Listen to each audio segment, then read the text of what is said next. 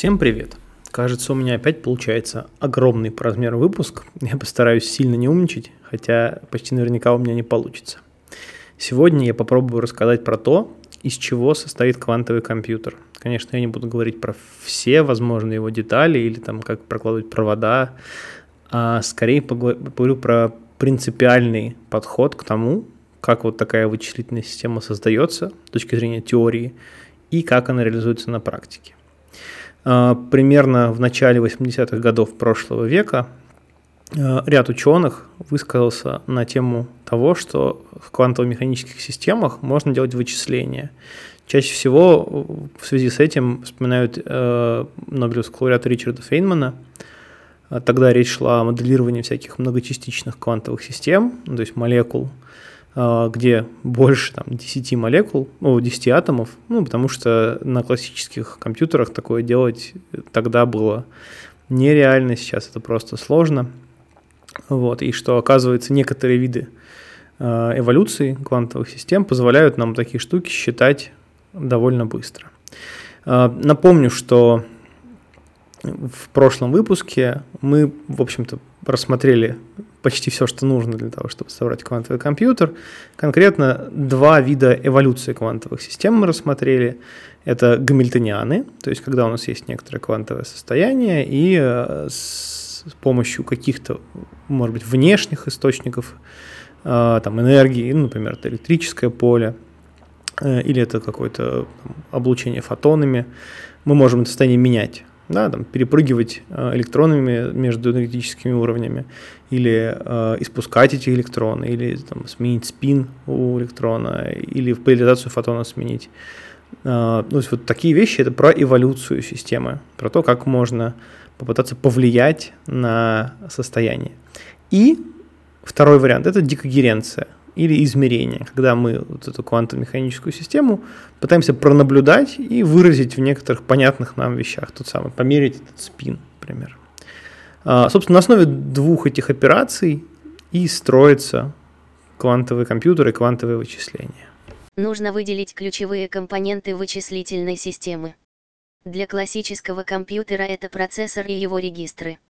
Квантовые регистры состоят из кубитов, а квантовый процессор то есть набор разрешенных команд, язык ассемблера, это квантовые вентили или гейты. Что ж, начнем. А, что же такое кубит? Кубит – это любая двухуровневая квантовая система. Например, это поляризация фотонов вертикально и горизонтально. Или это электронные конфигурации изолированных атомов или ионов. Ну, то есть электрончик на первом, допустим, энергетическом уровне и на втором. Это спины то есть магнитные моменты ядер атомов или просто электронов. Э, выделяете такую двухуровневую систему и можете обозвать ее кубитом. Э, вы, наверное, помните, что любое такое, такая система описывается волновой функцией. Да? Э, итак, что же дальше? Как мы будем этот кубит формализовывать? То есть это у нас это физическая имплементация, как мы будем формализовывать в виде математики для дальнейшего использования в теории. А, если этих состояний 2, или, например, n, ну, если n, допустим, 3, то это у нас уже не кубит, а кутрит. Но такие обычно все-таки не рассматриваются всерьез. То можно представить себе вектор длины n, ну, в нашем случае 2, то есть для кубита, и сказать, а, если это первое из состояний нашей системы, ну, несколько состояний возможных есть, первое состояние, тогда мы единичку напишем на первом месте в векторе, а нули, нуль на втором. А, если это второе состояние нашей системы, то на первом будет 0, а на втором единичка. А, в машинном обучении такая штука называется one-hot encoding, а, и таким образом мы будем формализовывать кубит. Кубит, то есть это способ мыслить о кубите, это, это вектор длины 2, который принимает состояние 1-0, когда мы говорим о первом состоянии, или 0-1, когда он принимает второе состояние из нам известных. И либо это их суперпозиция. Ну, понятно, то есть эти вектора с какими-то коэффициентами. Вот 1,0 на коэффициент при нем, плюс 0,1 на коэффициент при нем. А, что же делать, если у нас больше, чем один кубит? Как мы будем об этом думать?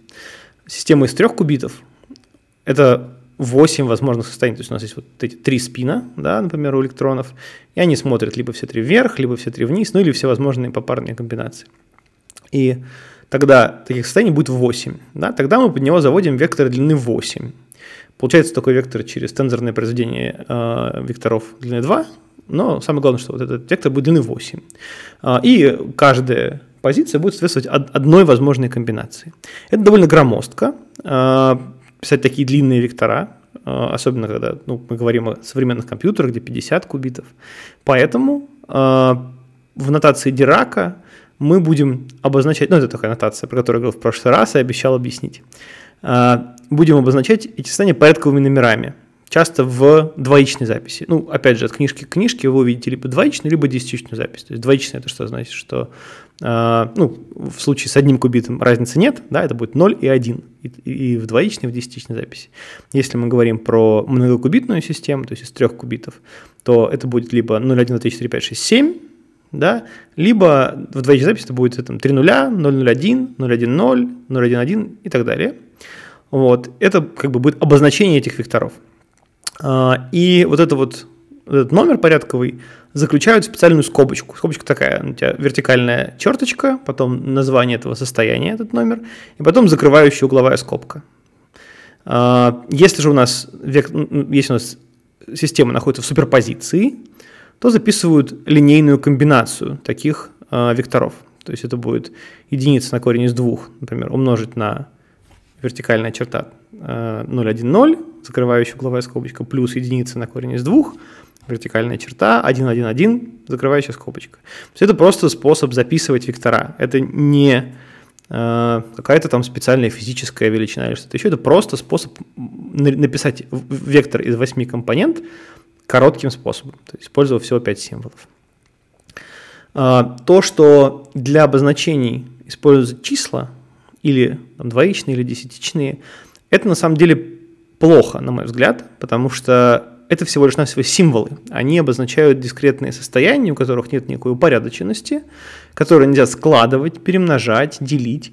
То есть числа здесь просто взяты как первое попавшееся. Я бы на самом деле, ну, будь моя воля, предложил бы использовать, например, греческие буквы, да, или что-то еще, где очевидно понятно, что нет никакого отношения порядка, что их нельзя умножать, складывать, Потому что это может вводить в заблуждение. Когда у вас коэффициент, например, 0, и в векторе написано 0, то начинается ну, сложно понимать, а, что же мы в данном случае имеем в виду, число или просто порядковый номер состояния. Ты в прошлый раз обещал пояснить за скобки. Время пришло.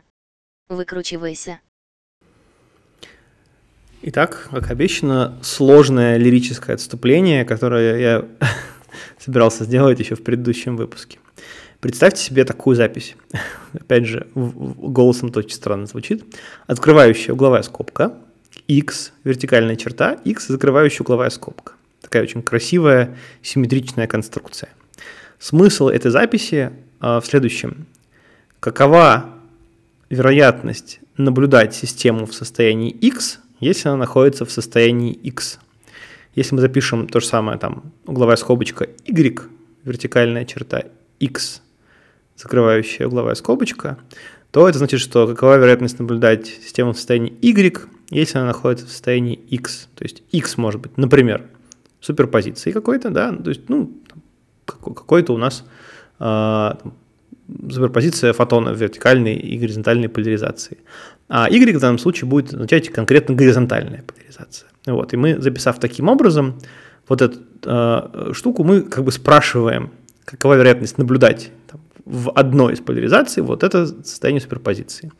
Если же у нас э, этот вектор это одно и то же, то это вот, собственно, какова вероятность наблюдать вектор в таком состоянии x в состоянии x. А, как правило, э, речь идет о какой-то суперпозиции, конечно же, да. Что здесь у нас в, этом, в этой записи, что значит? Мы уже видели, что вертикальная черта x, закрывающая угловая скобочка, это просто вектор, описывающий квантовое состояние некоторое. То есть у нас есть кубит, он находится либо в суперпозиции, либо в первом известном состоянии, либо во втором известном состоянии, либо в их суперпозиции. Ага, это правая часть. Что у нас слева? Слева у нас симметричная конструкция, да, то есть абсолютно так же выглядящая. Вот эта симметричная конструкция означает комплексно сопряженный вектор. Звучит страшно, на самом деле все очень просто. Математика. Комплексные числа – это те, у которых есть целая, э, действительная часть и комплексное. Комплексно сопряженное число, число, у которого мнимая часть имеет противоположный знак. То есть было число, например, 1 плюс и стало 1 минус и. А, комплексно сопряженный вектор – это вектор, составленный из а, комплексно сопряженных чисел по отношению к исходному. Итак, у нас есть вектор x справа и комплексно сопряженный ему вектор x слева. Что происходит, если мы умножим а скалярно вектор на, комплексно сопряженный ему вектор. А, то же самое, что будет, если мы перемножим а, просто два комплексных числа, одно просто, а второе комплексно сопряженное ему. Мы получим квадрат амплитуды, то есть квадрат длины этого вектора. И таким образом, если вы помните из прошлого выпуска, этот самый квадрат амплитуды означает вероятность наблюдать объект в каком-то состоянии. То есть, что мы получаем? Что у нас есть выражение, которое логически имеет очень простой смысл. А, вероятность наблюдать x в состоянии x. Если там у нас y, x, то вероятность наблюдать y в состоянии x и так далее.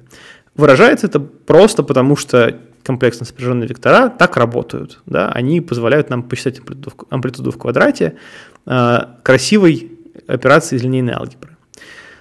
Вот эта конструкция вся, а, то есть умножение комплексно сопряженного вектора на исходный, да, это называется bracket по-английски, то есть скобка.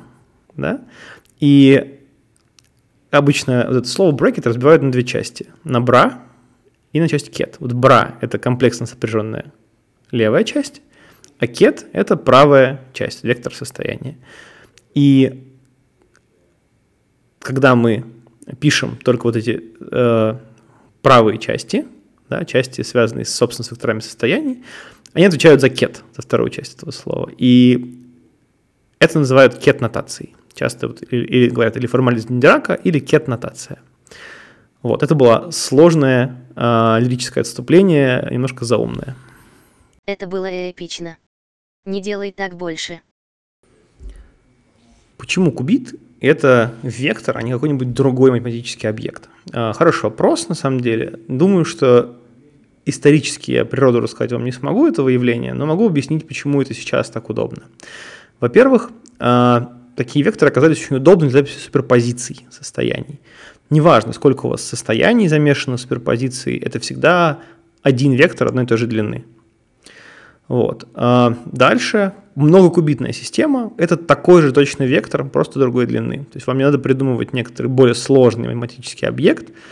И один кубит, и два кубита, и 50 кубитов – это просто вектор, и, который является результатом тензорного произведения э, коротеньких векторов, э, ну, каждый отвечающий за свой кубит. Это вектор определенного вида – конкретно, это не любой вектор, это конкретный вектор. А, возможно, из курсов а, либо машинного обучения, либо если у вас была статистика и теория вероятностей, есть, помните, только понятие стохастический вектор.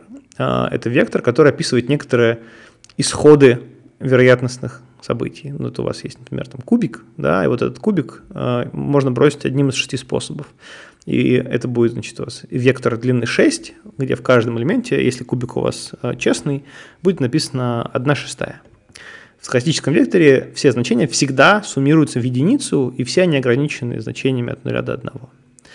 Так вот, вектор квантового состояния – это тоже вектор с некоторым определенным набором свойств, а именно квадраты амплитуд всегда суммируются в единицу, всегда ограничены по модулю единицы. Да? То есть это очень похоже на стохастический вектор, но из-за особенностей, связанных с тем, что амплитуды э, это не то же самое, что вероятности, там вот это ограничение просто по-другому записывается.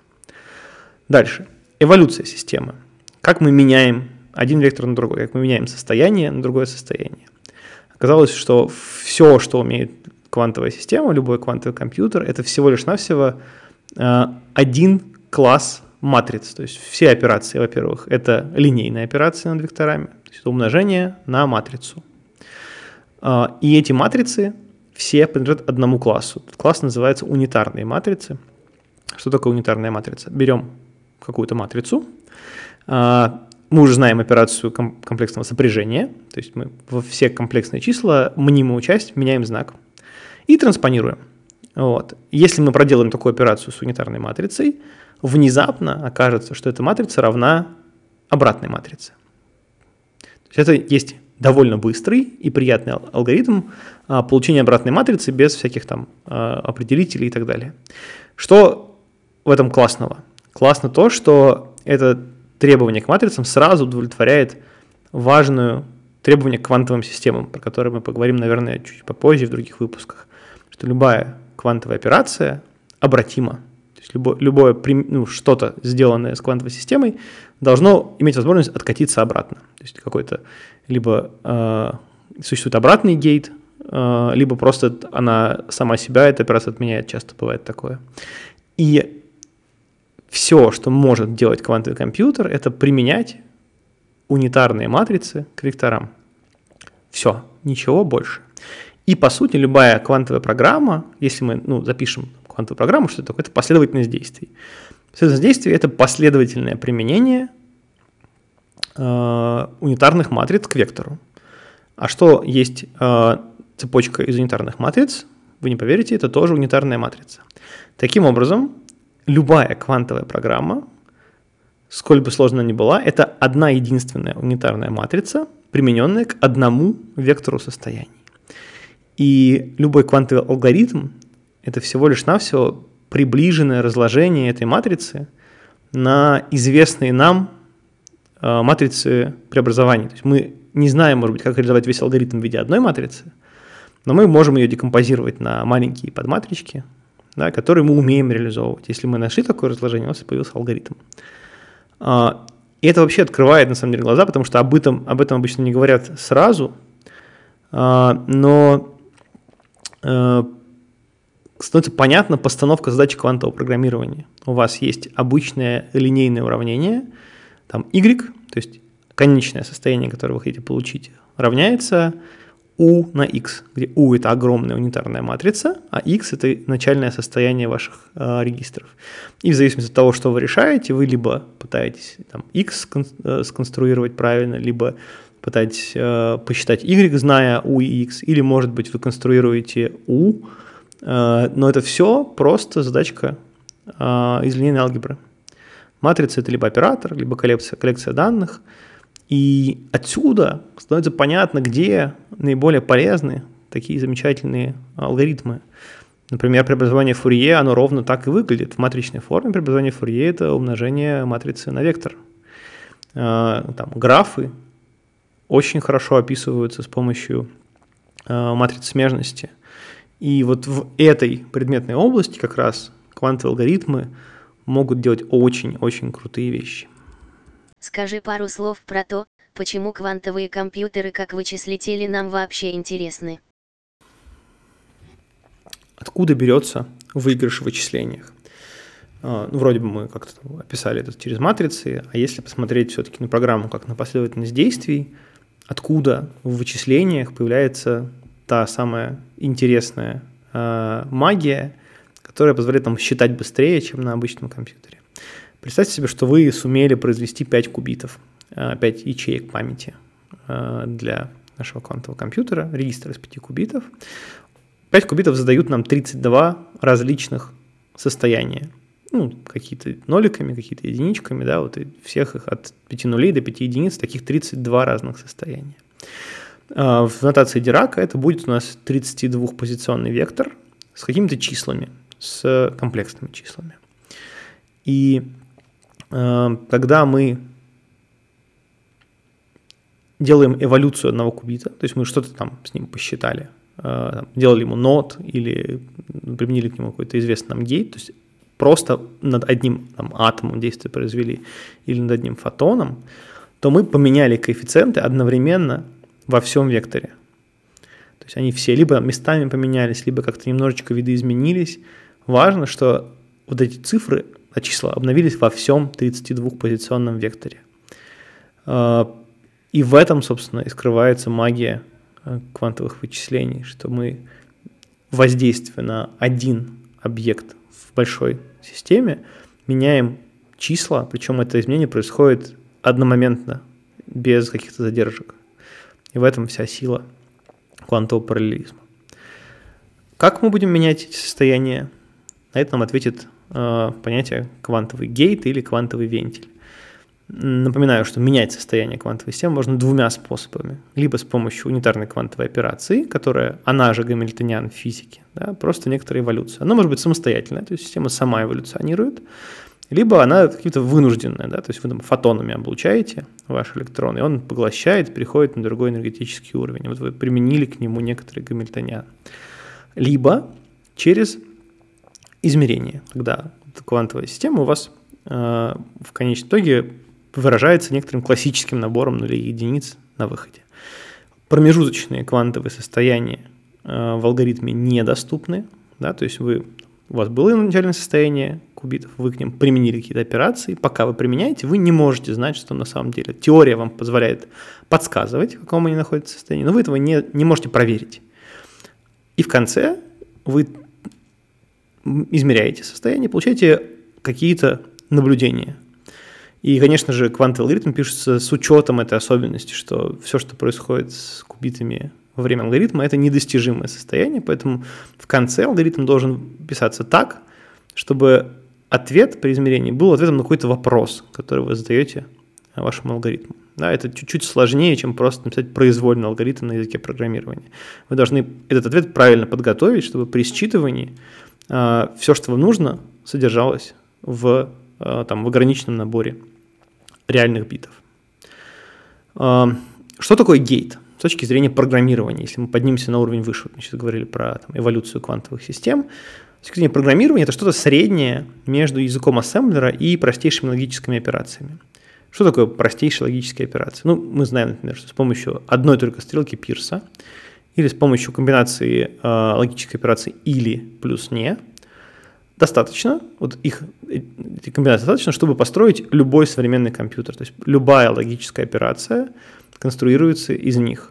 А, построив все возможные а, двоичные логические операции, вы можете построить там сумматоры, вы можете построить триггеры, вы можете построить все, что угодно а, с точки зрения там, логики и арифметики, и в конечном итоге генерализировать это, обобщить на просто центральный процессор. То есть вам достаточно всего а, там, один или два типа логических элементов, чтобы построить современный компьютер. А, часть из этих логических операций, которые существуют а, сейчас для классических компьютеров, также представлены в квантовом как бы, ассемблере. Это константная операция, то есть записать 0, записать единицу – это операция отрицания, операция обмена битами, swap. Некоторые из операций логических, они нереализуемы в квантовых системах по той причине, которую я чуть-чуть раньше называл. Именно что любая квантовая операция должна быть обратима.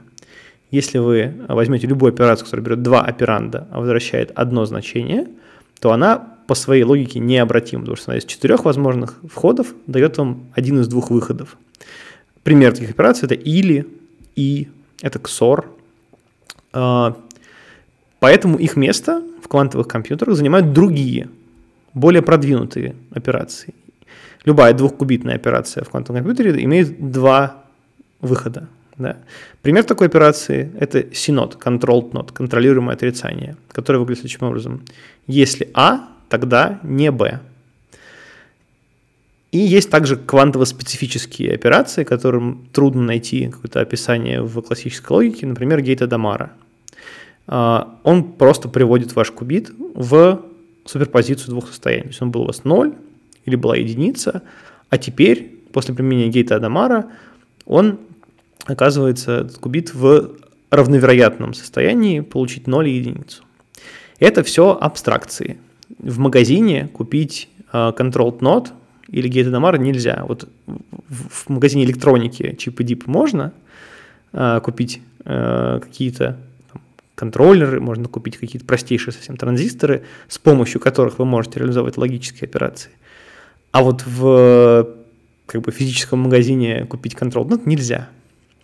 Точнее, для некоторых операций вы можете это сделать прям, ну, для фотонных компьютеров гейт Адамара реализуется с помощью полупрозрачного зеркала, например. Ну вот. Но поскольку физические системы разные, то универсального гейт Адамара не существует. Зачем же нам нужны эти абстракции? Ну, точно так же, как и ассемблер.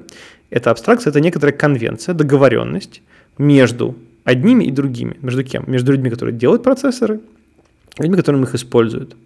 Это интерфейс общения. С одной стороны, есть математики.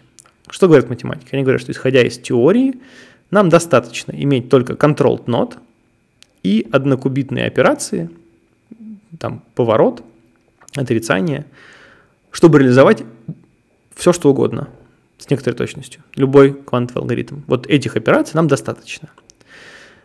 И поэтому говорят математики, физики, сделайте нам просто controlled node. И физики что делают? Правильно, открываем Google Scholar, вбиваем uh, Synod Implementation и находим uh, с 2020 года до середины 2021, то есть до, до сейчас, 3150 статей, которые находятся по запросу Synod Implementation. То есть физики сидят и делают Synod. Математики сказали, хватит, физики сказали, сейчас сделаем. И делают. Приведи пример, как применение гейта к одному кубиту меняет коэффициенты при всех состояниях. Что, например, для нас может сделать гейт? А, я уже начинал про это немножко говорить, про параллелизм. Предположим, что мы применяем операцию not, отрицание, к последнему младшему кубиту в нашем регистре. Это значит, что а, у всех состояний, которые есть в системе, попарно поменяются числа в векторе. То есть те, которые заканчивались на 0 коэффициенты, при, при этих значениях приедут те, которые заканчиваются на единицу, и наоборот. То есть у нас в нашем векторе произойдет огромный такой а, обмен значениями для соседних состояний попарно. Первое со вторым поменяется, третье с четвертым и так далее.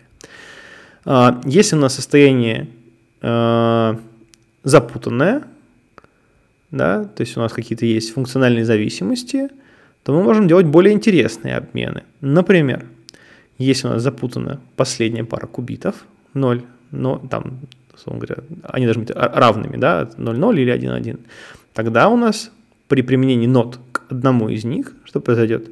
Произойдет обмен, но попарно он будет происходить с другим шагом. То есть те, которые заканчиваются на 0,0, обменяются с теми, которые заканчиваются на 1.1. То есть это будет с, а, как бы с, пере, а, с дырочкой между ними в пространстве. То есть вот этот вектор, в нем тоже будет какой-то обмен, но у него уже будет другой порядок. А, вообще важное свойство, еще раз, наверное, немножко повторюсь, что все эволюции, которые мы делаем, а, с помощью квантовых гейтов, да, вот я уже некоторые из них назвал, это операция отрицания, контролируемое отрицание, гейта Дамара, мы их делаем над кубитами, то есть над какими-то физическими объектами. При этом э, каждый кубит задействован во всех возможных состояниях системы. То есть мы вычисления делаем над состояниями системы, а манипулируем кубитами.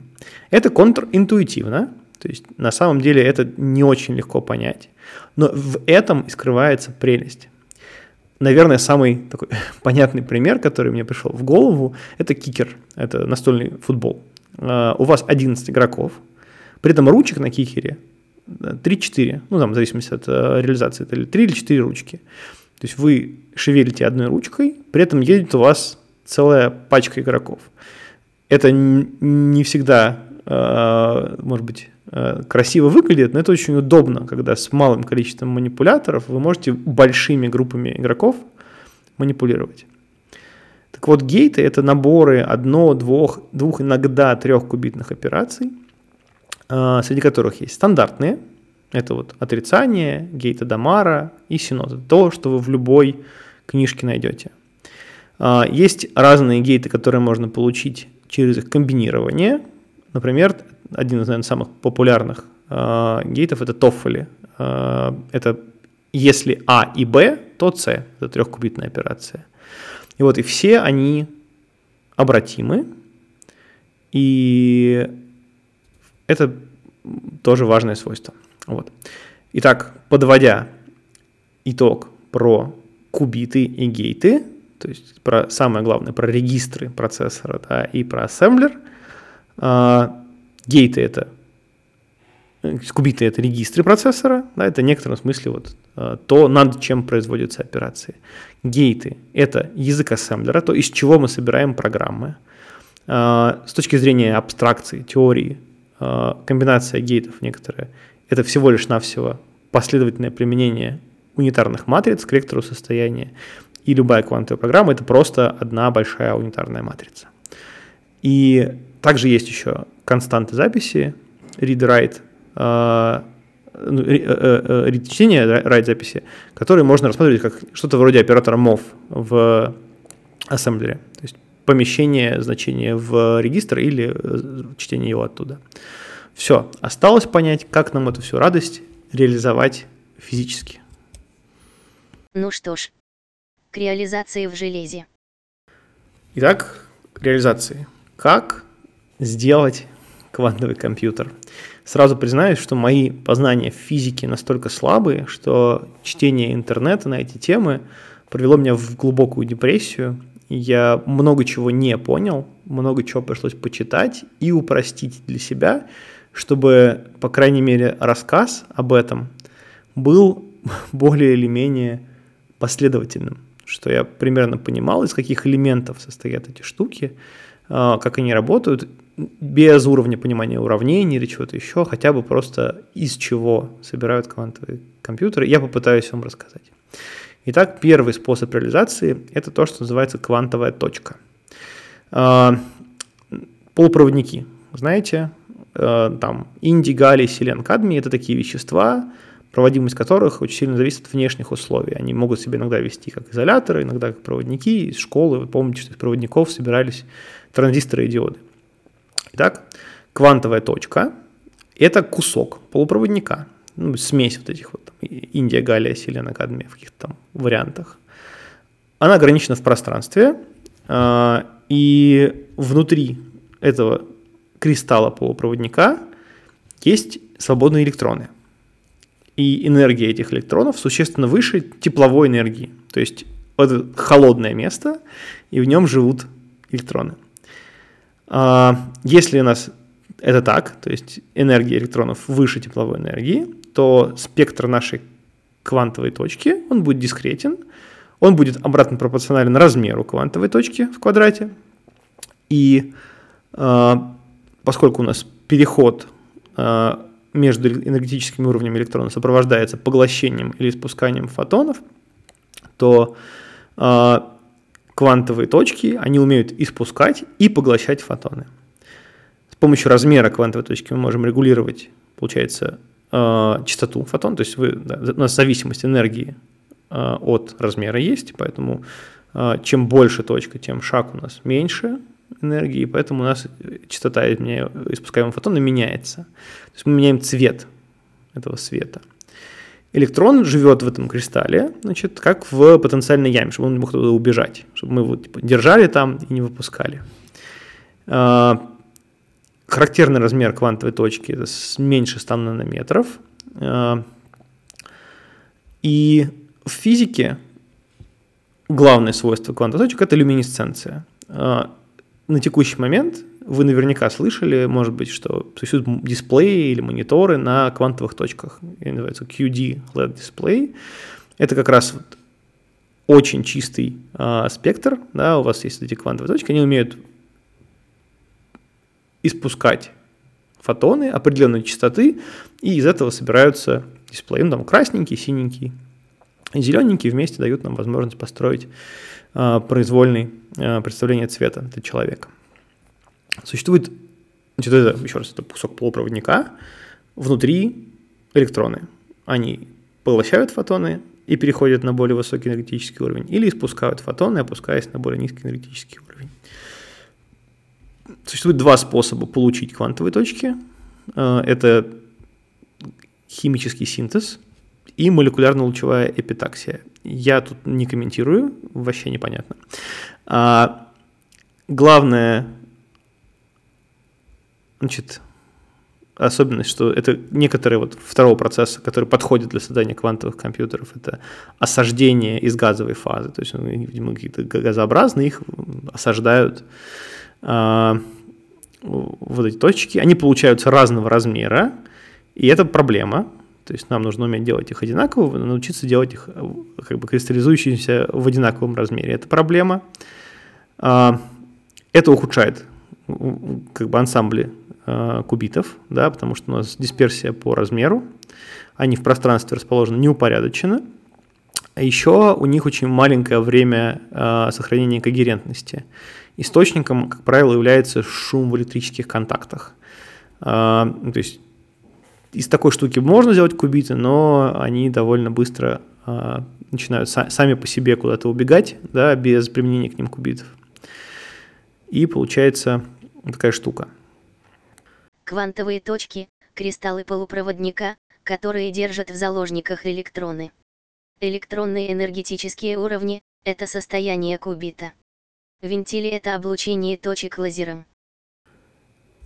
Итак, что еще? Атомы в ловушках. Здесь я буду опираться на текст э, члена-корреспондента РАН Игоря Рябцева э, из некоторого интервью, значит, из чего он делает кубиты. Это одиночный нейтральный атом рубидия. Рубидия – это пятая строчка таблицы Менделеева, первый столбец. То есть там ядро и один электрон. Они живут в оптических ловушках, а, и из них делают так называемые ридберговские атомы. Это вот атомы из вот этой группы водородоподобные, у которых один электрон. А, и электрон находится в высоко возбужденном состоянии, вплоть до тысячного уровня. Помните, там было число n, да, вот вплоть до тысячного уровня. Чтобы переводить его э, вот в эти разные высокие уровни, нужно его облучить лазером. Э, при этом на тысячном уровне, например, атом, ну, его радиус да, э, становится в, там, в миллион раз больше, чем э, в случае, если он не возбужденный в основном состоянии. А, такие атомы обладают большим временем жизни, они чувствительны к электрическому полю. Достоинство таких атомов а, можно их выращивать в решетках, и эти массивы можно наращивать. Опять же, ссылаясь на ученых, вот на как раз Рябцева и Налукина, в некоторых группах, вот 10 лет назад был текст довольно старый, точность двухкубитных операций там, 95 плюс, точность однокубитных операций 99%. А, как получить операцию Синод? Самый, самый главный вопрос. А, кратковременно возбуждаются лазером одиночные атомы, а, и, видимо, когда перекрываются у них орбитали, происходит какая-то магия. Точнее сказать не могу, но понимаю, что по большому счету есть один электрон, его энергетические уровни являются э, источниками как бы, состояний в кубитах, и э, взаимодействие происходит через электронно-энергетические уровни. Кубит – это атом рубидия с одним электроном. Гейты – это лазер. Запутывание – когда облако соседних атомов перекрываются. Похожие вещи делают с ионами в кристаллической решетке, например, алмаза наверное, самый сложный для понимания э, кусок, который, я боюсь, очень сильно переврал, но давайте попробуем. Для начала разберемся, что такое куперовская пара. Куперовская пара – это два электрона, э, обязательно противоположного спина. Как это все работает? Есть ну, простейший вариант, кубическая кристаллическая решетка и абсолютно ноль. Очень холодно, и э, кристаллическая решетка, где в узлах находятся положительно заряженные ионы э, того, чего у нас решетка. Между рядами этой решетки летит электрон, и навстречу ему другой электрон. Э, когда отрицательно заряженный электрон пролетает между рядами положительно заряженных ионов, что происходит? Он их начинает притягивать Да?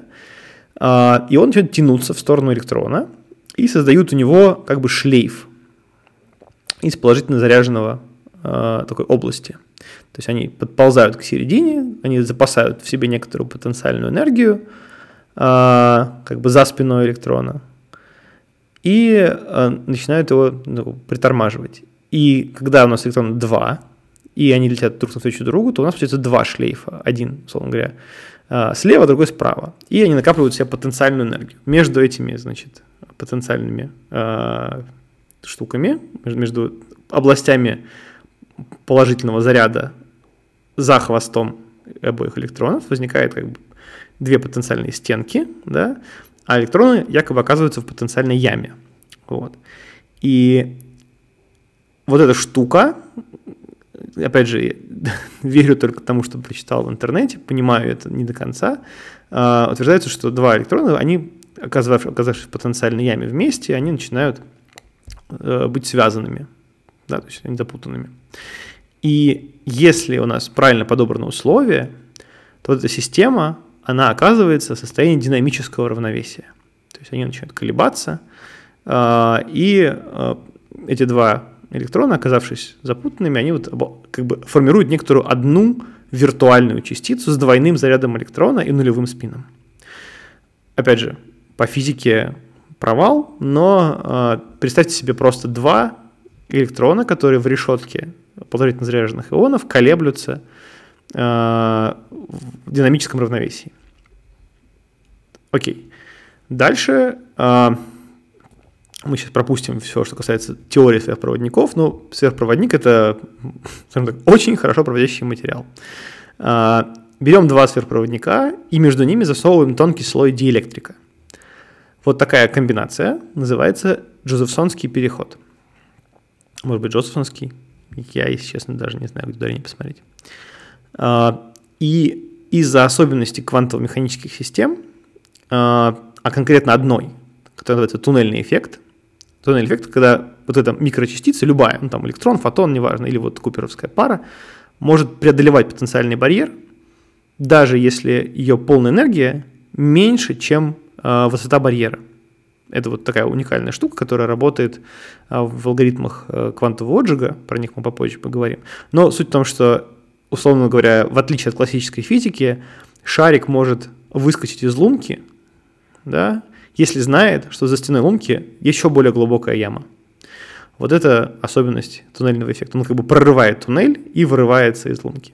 В случае с Джозефсонским переходом то же самое происходит. У нас есть два сверхпроводника, а между ними диэлектрик. По-хорошему, диэлектрик должен предотвращать э, проникновение Джозефсонской пары, ой, куперовской пары через диэлектрик. Но из-за туннельного эффекта такое возможно. То есть в макрофизике это запрещено, в квантовой физике разрешено. А теперь э, особенность, связанная с тем, что если у нас э, сверхпроводники разные, и что э, есть там уравнение Джозефсона, которое описывает, как ведет себя ток через вот эту вот как бы тонкую э, непроводящую пленочку, э, оказывается, что из-за разности в фазах э, у нас может возникать колебательные движения а, вот этой вот пары через диэлектрик. У нас начинает колебаться, а, перепрыгивать из одного сверхпроводника в другой куперовская пара. И вот тут-то появляется повод для а, создания кубитов, когда у нас геометрическое положение куперовской пары описывает некоторую ну, несколько, некоторую дискретную систему. В качестве логических кубитов – местоположение куперовской пары. Гейты – внешний потенциал или магнитный поток. Наверное, самый короткий последний момент – это фотонные компьютеры. Они, кажется, среди ведущих исследовательских групп не в фаворе. А, тут все довольно просто. А, это или фотоны, или какие-то пачки фотонов – используются в качестве кубитов. А, говорят обычно про поляризацию, э, если мы говорим про состояние, причем не всегда это поляризация вертикально-горизонтальная, бывает, что поляризация, например, э, просто под некоторыми разными заранее заданными углами. И способы влиять на эти фотоны мы тоже рассматривали в прошлом выпуске. Это оптические разделители, то, что может реализовать нам Гейта Дамара, то есть это полупрозрачное зеркало. Это, например, э, неоднородные призмы, э, которые вызывают эффект спонтанного параметрического рассеяния и формируют запутанные пары. И такими вот компонентами через э, методы квантовой оптики вы можете построить некоторую вычислительную систему. Китайцы в прошлом году, которые, группа, заявившая про достижения квантового превосходства, они построили на самом деле не квантовый компьютер общего назначения, построили конкретную схему под конкретный алгоритм. И вот на этой схеме они сумели продемонстрировать э, прирост скорости вычислений. Э, но как бы сами элементы, которые они там э, использовали в целом, могут использоваться для создания квантового компьютера общего назначения. Помимо фотонов, понятное дело, что можно построить и другие тоже Э, квантовый компьютер, другие архитектурно. Один из подходов сейчас разрабатывается в Казани, э, в институте КФТИ, э, Казанский физико-технический институт. Там исследуется явление электронного парамагнитного резонанса. Это такая физическая штука, довольно давно открытая, уже почти век. Смысл простой. Если есть электрон, и он находится в некотором поле, да, то с помощью поля можно влиять на то, какие фотоны он кушает. Вы можете чуть там, поменять напряженность поля, и у вас сместится спектр поглощаемых и излучаемых фотонов. А, вот, собственно, там происходит резонанс, да, то есть в районе какой-то частоты вы а, можете а, увидеть пик поглощения. То есть вместо того, чтобы подбирать лазер под электрон, вы можете подобрать электрон, взять какой-то лазер константной частоты и с помощью поля э, влиять на то, э, чтобы этот электрон начал поглощать нужные вам фотоны. Вот, и э, вот этот институт, они как бы утверждают да, в, в, в лице э, профессора, академика Кела Минулиновича Салихова, э, что они умеют э, почти все, что можно делать с электронами, делать с электронами. И с помощью некоторых ну, цепочки процедур они показали теоретическую возможность построения, собственно, гейта C-нод. А, и я очень надеюсь, что у них все получится. Может быть, они еще только в начале пути. Но это еще один способ, отличный от всех остальных, построения квантовых компьютеров с помощью электронных спинов, а не с помощью тех технологий, которые я писал до этого. На этом все. А, может быть, простите меня за сложность изложения, но это правда жутко интересно, и в этом очень прикольно разбираться.